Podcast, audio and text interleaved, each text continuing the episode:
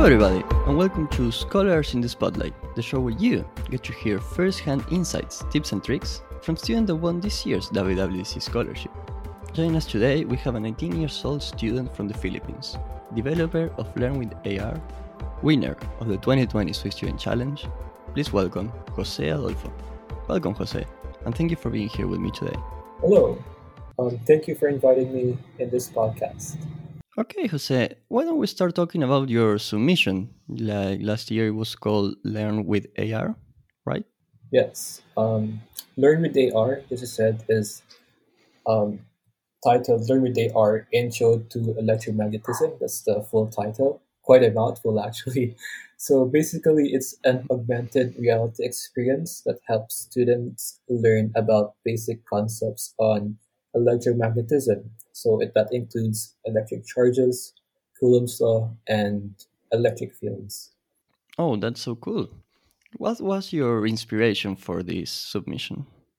Well, um, my inspiration for the playground came to me because I was taking a physics class during that time, and we were d- discussing about electromagnetism.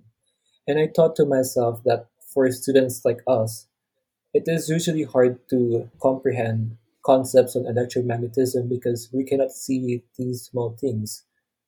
Concepts like electric fields, electric charges may seem too abstract, so I thought to myself that electromagnetism is a perfect subject for an augmented reality program.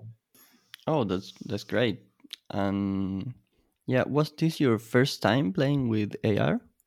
Yes, it is my first time playing with AR. In fact, it is also my first time writing something in Swift, as in like a full program.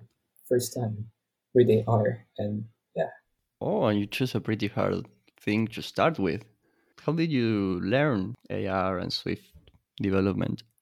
Well, first, when I would, I would actually, when I started working on my program, I only had about five experience with Swift, so everything felt really new to me. Even stuff like classes and structs were very foreign to me. So what I did is that I scoured the internet for resources and what I can use. What helped me a lot were resources like Hacking in Swift, Ray, um, Ray Sundell, Ray and Sundell. Those resources were really helpful to me. And what I did was that I took things one step at a time. First, I learned about UI development, and then SceneKit, and then ARKit, and then and then last thing that I learned was how to integrate what I learned into a playground. Yeah, that's great. The Swift community has a lot of online resources for us to learn, and, and it can be quite easy, like to start learning about them. Did you have any prior developing experience in another language? I did, but most of my experiences in coding were just within the school. Most of them were just coding exercises. Some were just worksheets. So nothing like a full fledged program that I did for the WWDC submission. So this is completely new to me. Oh, I understand. You mentioned that it started in a physics class. Like, did you have the scholarship in mind when you were building the project, or did you find out the scholarship like later? I actually already had the scholarship in mind when I was making the when I was making the program. The scholarship um, the scholarship has been a goal of mine for more than for almost 10 years, a decade mostly. And I remember it was WWDC 2011. That was my very first WWDC when I learned about the scholarship program.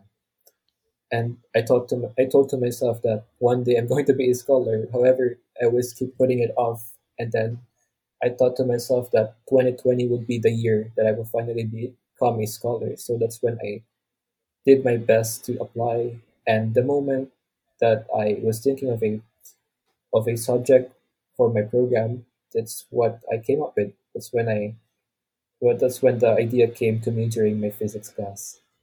Oh, that's so great. A long time WWDC follower finally applying for the scholarship and winning it on first try. That's awesome. Yeah. And where I mean, like this was your first big project in, like you're talking Swift and in AR and all of that. Like, what would you consider the greatest challenge for you during during this? For me, the biggest um, challenge for me was learning ARKit because ARKit is a very advanced framework. It is not really some, it's not usually something that a beginner could tackle immediately. But um, thankfully, as I said, there were a lot of resources. There is a lot of template code, especially in the ones that provided by Apple themselves, and also those that you can see in GitHub. And there's also a lot of help from um, sites like Stack Overflow and Reddit. And also, um, also important to note note that uh, I also got a lot of help from the scholars community in Discord. So yeah, it's um, a lot of um, a lot of teamwork actually. Oh, that's awesome. And what would you tell a student that uh, might be preparing to participate in this WWDC scholarship? I suggest that people that have their eyes on winning the scholarship one day that they start as early as they can because by the time that by the time they become masterful in Swift programming, it will take years, months. So starting early will become a benefit to them. And last lastly, you can always start making prototypes for your playground submission, just like I just like what I did so by the time that the by the time that the guidelines or the mechanics for the scholarship comes out, you can always apply your prototype to the to the project that you're going to submit. So you don't have to really rush. You don't really have to stress about about with the amount of time that Apple gives us, which is very short. So it will become very convenient for you. Yeah, that's great. Like having like preparing with time like learning Swift with time and like starting the to write your code before the submission starts. That's that's a great tip. Now I want to talk about WWDC. How did you experience last year WWDC as a scholar? As a scholar for WWDC 2020, it was a bit bizarre because, of course, it was a virtual conference instead of a regular physical one. So um, it it's one for the books. No one will no one will ever experience the first virtual WWDC just like the 2020 scholars did. For me, it was I spent most of my of my WWDC in the Discord for the scholars, where we discuss about the new frameworks, the new announcements. We even watched the keynote live together it was very fun, and I also had my friends Kanishka and Tomas, where we where we FaceTime each other after the keynote, and we talk about the new frameworks, the new features that they announced. We we gushed about Craig Federighi. It was a lot of fun, even though that we're not in person. It still felt like we're in one room all together, and it still feels as if that we're in one community that's very close to each other. Oh, that's great. Finding finding the way to build the community and to like be together even in the midst of the like 2020 WWDC and all the things that were happening. But yeah, WWDC was a great time to to build that community and to participate in it. What was one one of your favorite uh, frameworks or features announced at WWDC 20? For me, my favorite feature announced in WWDC 20 was the improvement to Swift UI. There's a lot of when they announced it in WWDC 19, it was very, it was in the infancy stage. So there's so much that you can only do with Swift UI. Now you can, I think you can build a decent app with Swift UI. I still see that there's a lot of things lacking with Swift UI that you can only do with UIKit, but I think they can address it in the feature WWDCs. And what else? I also like what they are doing with. Sorry, that was Siri. um, what I also like what they. Was I also like um I also like what they did with ARKit in the recent recent um, WWDC, especially in terms of reality kit. They are making AR development much more easier and much more approachable to beginner programmers. And I think in the coming future, future there will be a bigger role that AR will AR role AR augmented reality's role will have in the future. So having an easy framework such as Reality Kit will make it will make the industry much more robust, much more dynamic. Yeah, that's that's great. We see a big focus uh, from Apple in these two frameworks, SwiftUI and ARKit, and they are definitely like the future of Swift development in both ways. Like their AR, as you said, is like the, a big future, and it seems like a big focus from Apple and SwiftUI may be the future of UI development. Um, I also think that Apple is also showing where they are headed with AR. I think they want to cement themselves themselves as a leader in the space, especially with the rumors with AR glasses and then with the inclusion of the LiDAR sensor in iPads, iPhones. So I think they really want to um, they really want to occupy a space in the industry. Yeah, definitely, and they are like one of the bigger bigger players, like rooting for AR and working with AR very closely. Okay, now I want to we talk about WWDC 20.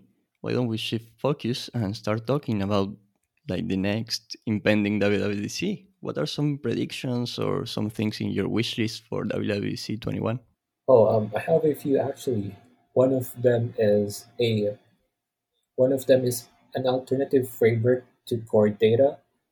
For for someone that's very new to Swift, you can really see when you use core data that it's not really built with Swift in mind. It's more built with Objective C in mind. That's why when you use core data, it's a bit out of place in your code.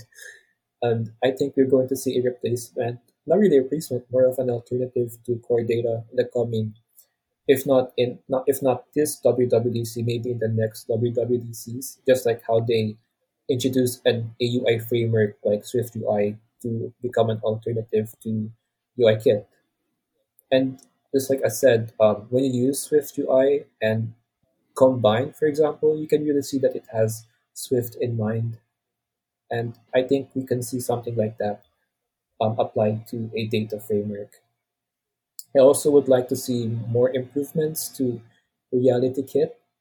Um, Reality Kit has a lot more room to grow, especially when it comes to customizability, um, flexibility as well. So I'm really looking forward to where they take Reality Kit this year. And I'm also looking forward to Swift UI's um, improvement. Right now, Swift UI, Swift UI is so, so while it is more capable than it was a year ago, there's still a lot of room for improvement. I think they need to fix a lot of performance issues. I think they should introduce more flexibility, just like what you can do with UIKit, for example. I think there's still a lot of things that they could do with Swift UI so that people will become more, so that developers will become more, um, more welcoming to the framework. Oh, that's great. Yeah, I never thought about it, but yeah, as you said, core data is like out of out of place in Swift, and maybe some kind of Swift data framework would be a very cool thing to introduce. And yeah, we see like we had two WWDCs in a row where they talk about Swift UI and they make improvements every year. So um, yeah, I'm definitely think that they will keep introducing new things to the framework in following years and it will keep growing as a powerful framework. I also think that we're going to see more apps use Swift UI because most developers and companies they usually target the latest three the latest three major iOS versions. So by WWDC 21 we will have we will have iOS 13, 14 and 15. So that's three major iOS versions that support Swift UI. So I think we will see more Swift UI apps in the future. Maybe by the time that iOS 17 hits, we will have probably um, about 10% of apps built in SwiftUI, I think, because it's really a really nice framework, especially for developers. Yeah, for sure, it's an awesome framework. Um, yeah, as you say that, like every every month, every time you see, like you open up Twitter or you see any conversation, like more people are um, starting to use SwiftUI. Um, yeah, it's an awesome framework. Do you think that SwiftUI will sometime, I don't know if replace completely, but like end up with like a big fan base like UIKit? For me, I think that it will take some time before it will completely replace um, UIKit or UIKit, AppKit, even WatchKit. But I think that for certain um, for certain operating systems like Watch OS, Swift UI will become a major major framework compared to WatchKit because when you develop, for example, an app for um, for a for the Apple Watch, it is very difficult to use WatchKit. Just reading the documentation for WatchKit is a headache. So Swift UI, when I introduced Swift UI, I was it was such a relief for developers who are developing for watch app for watch apps because it was very much more easier than compared to watch to using WatchKit. And it is also great that you can just maintain one one code base for your UI compared to multiple code bases for iOS, macOS for your watch, and then another one for tvOS. So it is great that you can only just maintain one one code base that uses just one framework.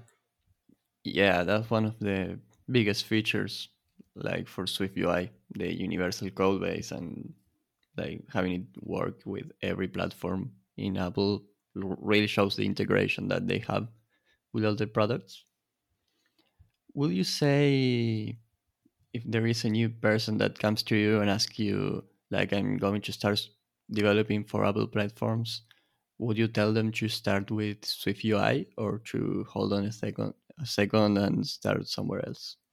I I think for beginners, beginners in iOS development, Swift UI is a great, great framework for them to start with because it is very straightforward. It is declarative, so what you see is almost what you get. And for someone like me who has has experience with UIKit and Swift UI, Swift UI made me feel almost at home. And it was almost as if you're cheating because it was very, very easy. The only thing that's difficult with Swift UI is actually data flow. It takes some time getting used to, but once you get the hang of it, it becomes second nature to you. Yeah, that's great. And like the other technology you mentioned was ARKit and RealityKit. Do you see AR as a big focus of yours in the coming months and years?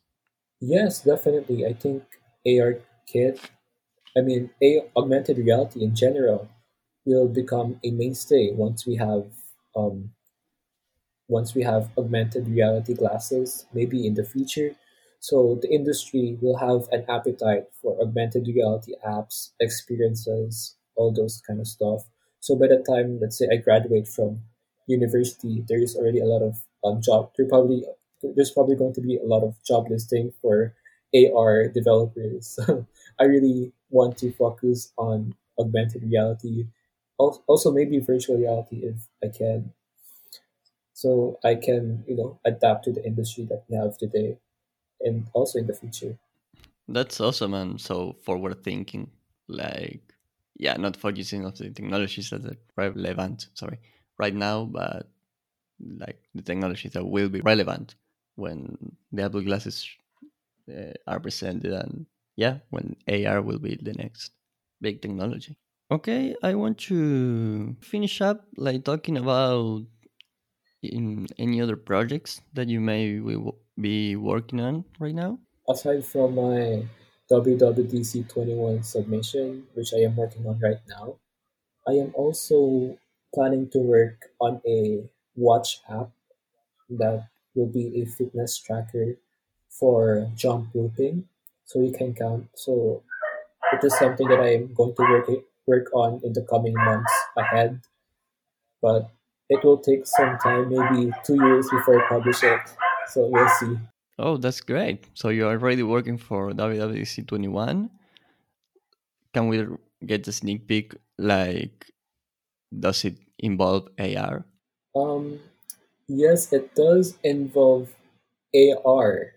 AR. It does involve AR, and it will be my most ambitious project so far, even more ambitious than my WWDC 20 submission. Okay, that's so cool to hear. We will have great competition this year. Okay, I think that's it for today. Do you have anything else you want to talk about? If you're someone who's listening to right now, a student, please please consider uh, participating in the scholarship contest this year. Um, the community is amazing. You will not regret it. Even if you don't get in this year, there's always the next year, the year after that, and take it as a way to learn, learn and develop your coding skills, and you will always pick up something from it. That's great. That's some great advice. Like, thank you again for coming. Thank you. Thank you for inviting me. Okay, that's it for today. I hope you have enjoyed it and you learned something. Don't forget to follow the links in the description for Jose's contact info and his Playground's GitHub repo. Follow us on your podcast player of choice and on social media so you get notified when we release a new episode. Leave a review and share it with your friends, it really helps a lot. I'm your host Valentino Ceruti. You can find me on Twitter as that. This has been Scholars in the Spotlight, and I'll see you in the next episode.